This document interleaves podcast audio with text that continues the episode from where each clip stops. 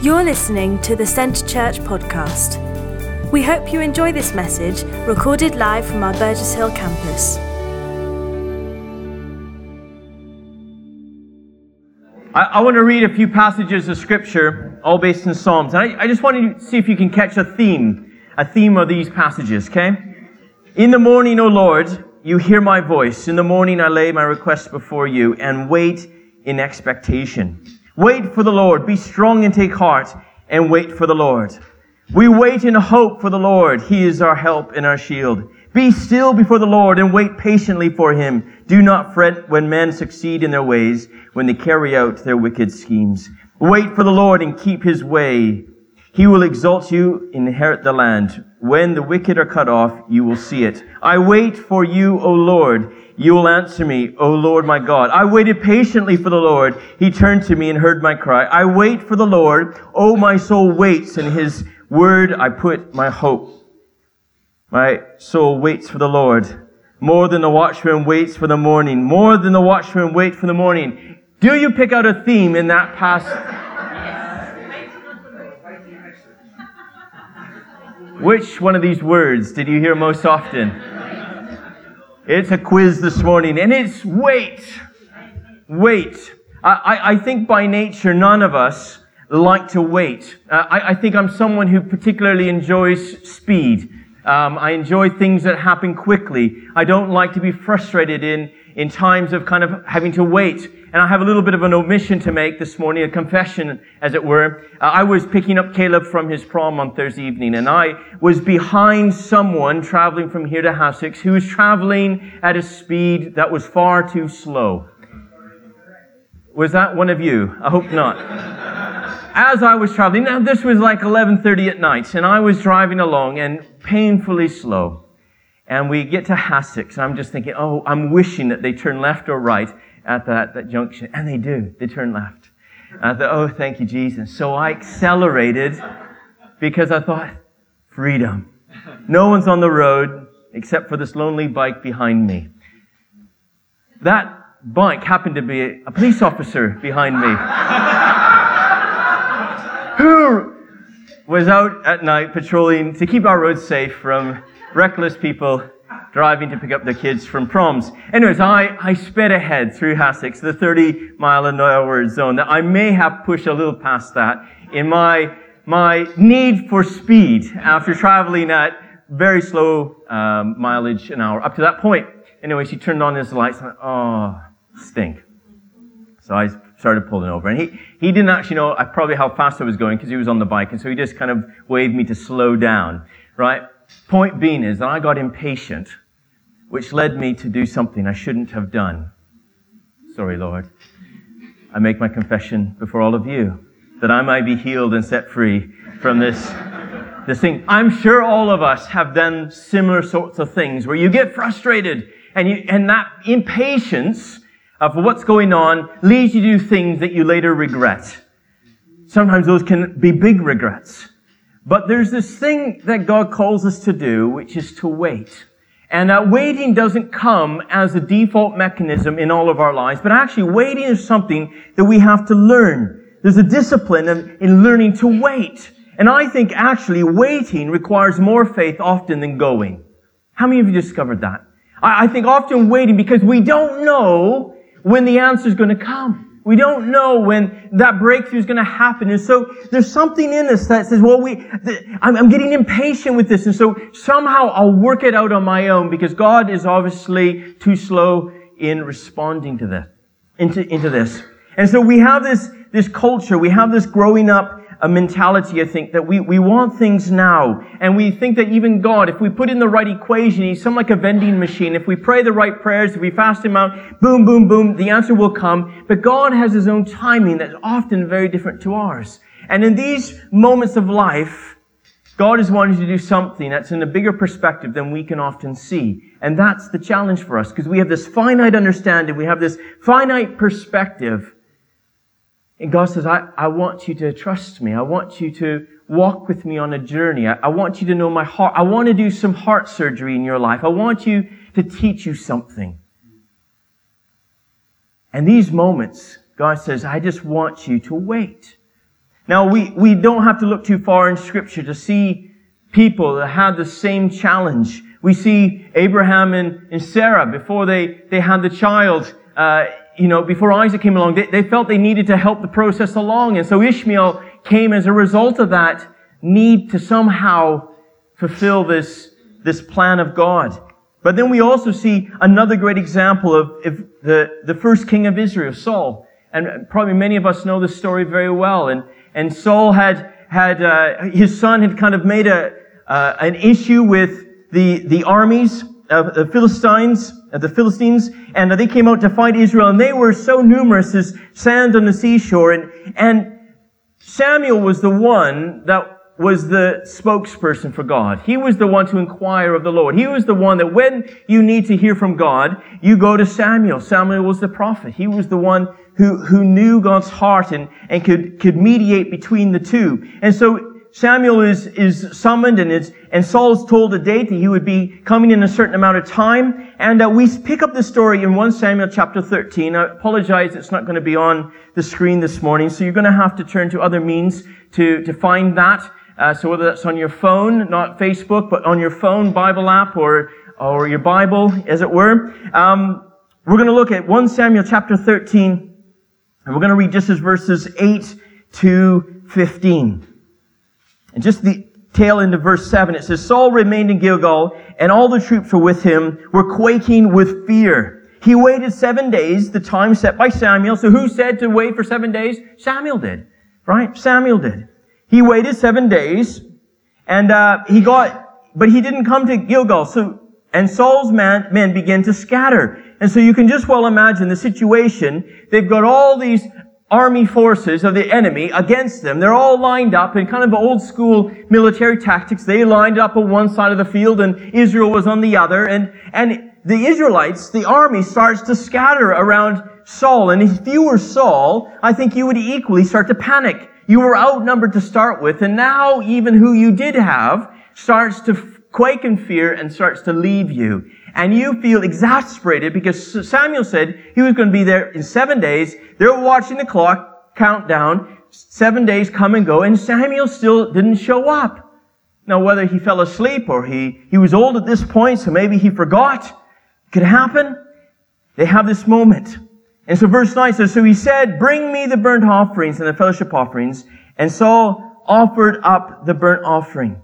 Just as he finished, oh, just as he finished, just as you pass through the red light or the green light and the person turns left and just as that happens and you keep going fast and the, just at that moment, the police come. No, Saul shows up. Sorry, Samuel offered up the burnt offering. There we go. Just as he finished making the offering, Samuel arrived. Let's read this correctly. Um, and Saul went out to greet him. What have you done? asked Samuel. Saul replied, When I saw that the men were scattering, and that you did not come at the set time, and the Philistines were assembled in Michmash, I thought, now the Philistines will come down against me at Gilgal, and I have not sought the Lord's favor. So I felt compelled to offer the burnt, the burnt offering. You have acted foolishly, Samuel said. You have not kept the command the Lord gave you. If you had, he would have established your kingdom over Israel all time, for all time. But now your kingdom will not endure. The Lord has sought out a man after his own heart and appointed him leader of his people because you have not kept the Lord's command. Then Samuel left Gilgal and went up to Gil, um, Gibeah in Benjamin, and Saul counted the men who were with him. They numbered 600. Not many. Now, here's some things that I think we can learn when it comes to waiting and learning this aspect of waiting with the Lord, even from what we gain of this passage. One of the things that when we feel compelled to make a decision, if fear is the motivator, we'll always get it wrong. As a rule of thumb, as a believer, if God has said one thing to us and fear is motivating us to do something else, we will always get it wrong. We will always lead to something that was less than what God had originally intended. Because when God sets something in motion, when He says something to us, and now in this sense, Samuel was the representative of God. And so, in a sense, God was late in showing up in this moment to Saul. But all Saul needed to do was wait. That's all he needed to do. Just simply wait. But fear motivated him to do something that he was not called to do or appointed to do, which led to disastrous consequences, not for him, just him alone, but also for his descendants. He was going to be cut off. Uh, his family line were going to be cut off from, from the throne. There was an ending point because he couldn't be trusted. You know, for you and for me, I think we all hit these moments when, when it seems like we need to take action. I, it hasn't been very long that I've, I've met with various people over the years that have, have said things like, I, I need to, to be with this person because if I don't, I will be alone. I, I need to choose for this relationship, even though this relationship is not a good relationship, but I fear of being alone. And so I'm going to do this because I don't want to be alone. What's the fear? The fear is being alone. Instead of waiting for what God has or the right person to come along. I've heard people taking jobs that weren't the right kind of jobs or moving when they shouldn't have moved, all because of fear of what could be the outcome if they just continued to wait. And yet then I've also seen people who've chosen to wait for the God to bring the right person along, or God to bring that baby along, or God to, to, to, to in, intervene in, in a moments when they call out, and God do something that surpasses their expectation. You see, there's something about when God answers and God comes through, it is phenomenal. And it is always worth the wait. You see, God was going to deliver Israel from the Philistines. And, and even if there were 600, even if it was just Saul and Jonathan on their own, God would have delivered them if they just waited. There was a great miracle just waiting to happen. They just needed to wait. And for you and for me, there are times when God says, don't be motivated by fear. And maybe right now you're in a situation where you're just at the, the heart of making a decision. Can I encourage you not to make a decision based upon fear of the what ifs? But make a decision based upon what God has said to you already. If He says to wait, then wait. Not, not kind of pushing forward the agenda, the 12th hour, the 13th hour, they belong to God. You see, the second thing of, of waiting, one is not making a, a, decision based out of fear, but the second is, is being obedient to what God has said in the, in the first place. If we look at the book of Acts and, and the disciples, Jesus had, uh, was just about to ascend to heaven, and what does he tell the disciples to do? To wait. He doesn't say how long. He doesn't say, he doesn't give any other criteria, but just wait in Jerusalem until the Holy Spirit comes. What is the Holy Spirit? They hadn't experienced the Holy Spirit. They didn't even know what they were waiting for. Right? So they come and they, they join together in prayer and expectation. Day one goes by, day two goes by, grade three, you know, day four, day five, day six, day seven, week one, week two, week three. And you, start to wonder, if I was them, if you were them, if you were one of the 120 waiting in that room, you're thinking, hold on, what are we waiting for? Do we have it already? I don't know. Do you have, I don't have it. Do you feel anything? I don't feel anything. How do we know if we got it? Surely, if we were having to wait in this room every day for that amount of time, we would start questioning, what are we waiting for exactly? Surely we have the truth. Surely we've got what we need. Yes, we saw Jesus rise from the dead. Yes, we've, what are we waiting for? Jesus knew what they needed. And they needed to simply be obedient to the last command. And I think for you and for me, the other thing we can do is we can fall error in wanting to step ahead of what God has last said. Instead of waiting for God to continue to work out the plan according to His timetable, we mustn't step ahead of what He's doing, what He's saying, when He's saying it. And so one of the, the questions I have for you this morning is, what has God last spoke to you? And are you still waiting in that space? Or are you starting to move ahead of the Lord at this juncture? God is wanting us to stay in step with Him, to stay in step with His Spirit. But it is a challenge for us to just be obedient to the last thing He's told us to do. It's not easy to wait. It would have been easy for the disciples to pick up and go out and just start spreading the gospel because they, they, they had the understanding and yet they didn't receive the Holy Spirit. You know, some, sometimes I think we can wonder, why are things in my life not working out? When if we look back far enough, we realize we didn't listen to the last instruction. And if you've ever been honest with yourself, I had moments in my life where I've been, I've had to be honest with myself. And they actually, why is this going pear-shaped right now? God, where are you? Oh, you were way back there when you told me to wait. And I'm journeying on all my own in the woods, lost completely, knowing nowhere, nowhere, you know, do I see the Lord working. And I realized actually God was way back there and he said, just wait for me. Just wait, wait, wait here. Let me bring it about. You see, in being obedient is then also understanding that God has a timing that's different than our own. Uh, Samuel had set forth a timing to, to Saul as to these seven days, but actually there, there was a testing for Saul at this moment. He didn't realize Saul was being tested, did he? But the word had already come to Samuel. When Samuel came, he had a word from the Lord at this moment. And had Saul just been faithful to be obedient and trust in the timing of God, he would have had a kingdom that endured. And yet he just couldn't let go of control and just let God have his way. And so I want to encourage you equally that there's a perfect timing for God's will to be accomplished in our lives. And, and He doesn't want us to fast forward the process. You see, there's this, the waiting, as I said earlier, there's a waiting process that we go through in life. And in that time, God wants to do something in our hearts that maybe even in this lifetime we don't see, but in God's big eternal picture, He sees what needs to be accomplished in us. And so to wait is a difficult thing, but God encourages us to wait patiently before Him, to, to trust Him, to, to trust in His amazing timing that is very different than ours. I really wish that in everything that we did in following Jesus, that we could just pray it and it would happen. That God would say it and it come to fruition. Wouldn't it be amazing? Come to church, there's a prophetic word, boom, boom, boom. One week later, we're, we're on our way. You know, and life just goes really fast. But even as we see with the Israelites in taking the promised land, God took them the long way around, right? He took them not the short, quick journey, because he was aware that when the enemies, when they had to fight, they, they wouldn't know the Lord and they would just go back to Egypt. He needed to do something in their hearts. And so he took them the long way and the long way and the long way until they learned to trust him. They learned to wait upon him. They learned to put their whole trust in who he was. And so in God's timing for the Israelites, there was a timing God had for them to enter the promised land, which wasn't as quick as they may have thought. If they had looked, if they had Google Maps at that time on their mobile devices, they would have saw Moses were going the wrong way. This is the long way. This is the scenic route through the desert. We could go a much quicker, more direct route. And in fact, Moses, we've got a Red Sea issue.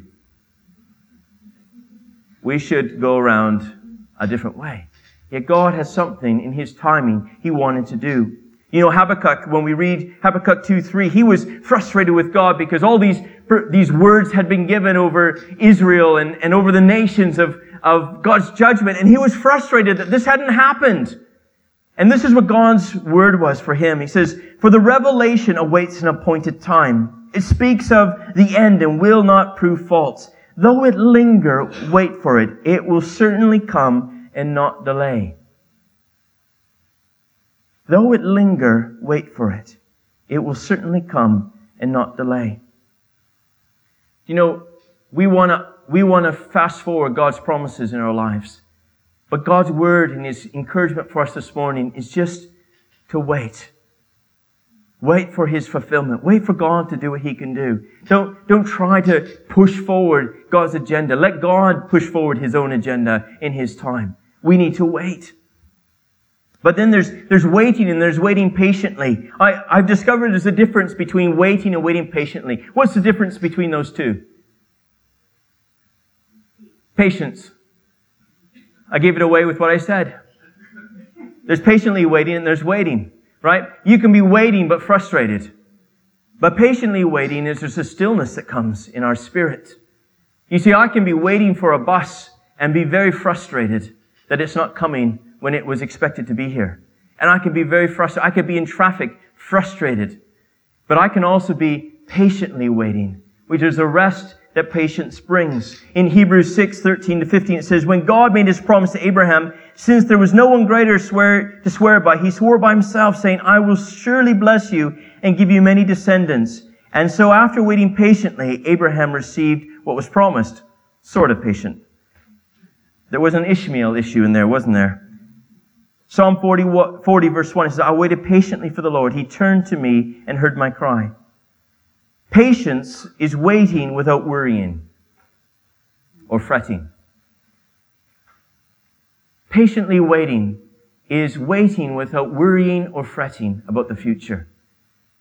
You see, it, it, it's us saying, okay, God, I, I cast my cares, I cast this burden, I cast this issue, I cast my future into your hands. And although the fear of loneliness or the fear of no job or the fear of this or this or this or this is there, could be there, I choose to trust you and I choose to patiently wait for you to bring the answer.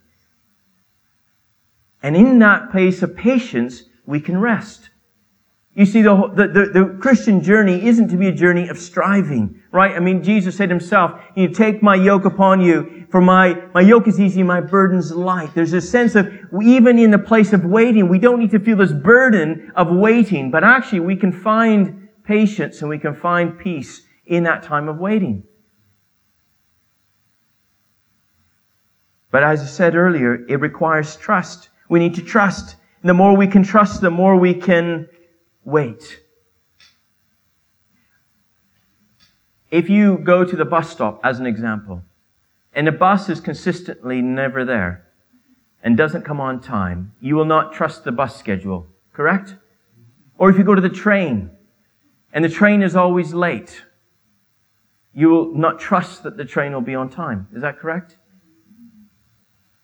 Now, in this country, that never happens. so, EasyJet is always on time. The Southern Rail is always running on time. Everything's always on time. So it's easy to trust the system.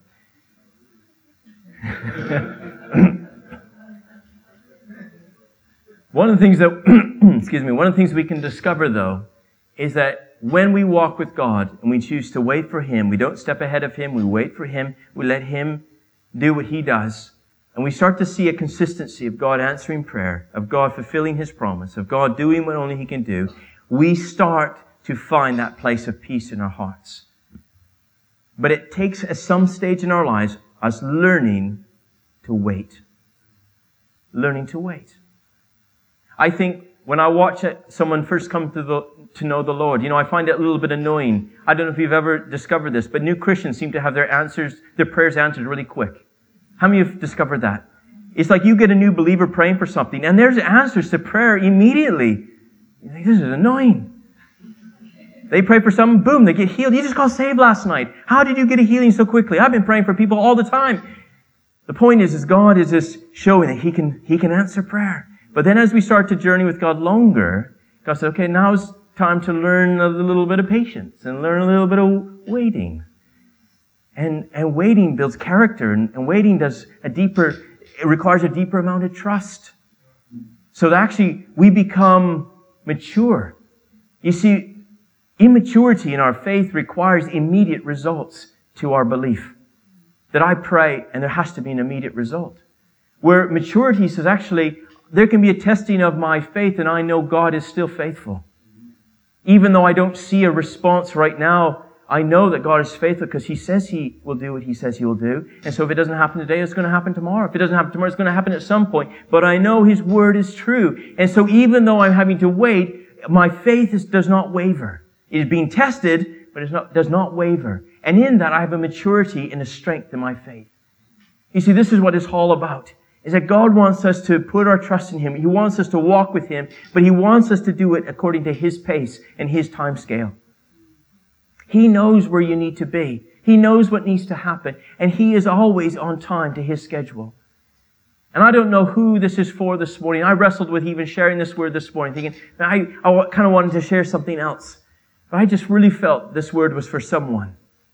You need to learn to wait. As hard as it is, you need to learn to wait upon Him. Wait patiently for Him. And God will do what only He can do. And you know what? There's something amazing when you have had to, as an example in our, in the physical realm, when you've had to save for something, you've had to wait for something, do you not cherish it more than when you had it instantaneously? There's something about when you've had to work for it, or you, there's something that, that you've had to dug, dig deep in order for that to come. Actually, there's something about a greater fulfillment that we receive when it does happen. Again, there's some people I know who've waited years for God to bring the right person along. And I tell you what, they cherish that relationship and those kids and those other, why? Because there was, they chose not to give way to just rushing after something. They chose just to trust God. And when God brought along the right person, wow, what a, what an amazing testimony. What are you maybe waiting for this morning? God is just calling you this morning to just wait for Him. Now, waiting is not a passive word, it's an active word. It, if you're waiting, you're, you're looking, you're watching, you're not asleep. The disciples were to wait in Jerusalem, but they prayed. They continued to press in. There was a, there was a, they, they stayed engaged in the process. And so I want to encourage you on that other side of the spectrum, in that place of waiting, don't fall asleep. Don't become apathetic. Don't just think, okay, I'm going to switch off now until God does his thing. No, we wait in this expectation. Early in the morning, we wait for the Lord. We're engaged in this process saying, God, what do you want to do in my life right now? What's happening right now? What are you saying right now? What, what is it you want to do in this moment in my life? In that time, God can do more than we could dare to dream or imagine. Thank you for listening to this week's podcast at Centre Church. One church passionately loving God and people in Burgess Hill and Brighton. To get the latest news or for any other information, check out our website at www.centrechurch.uk.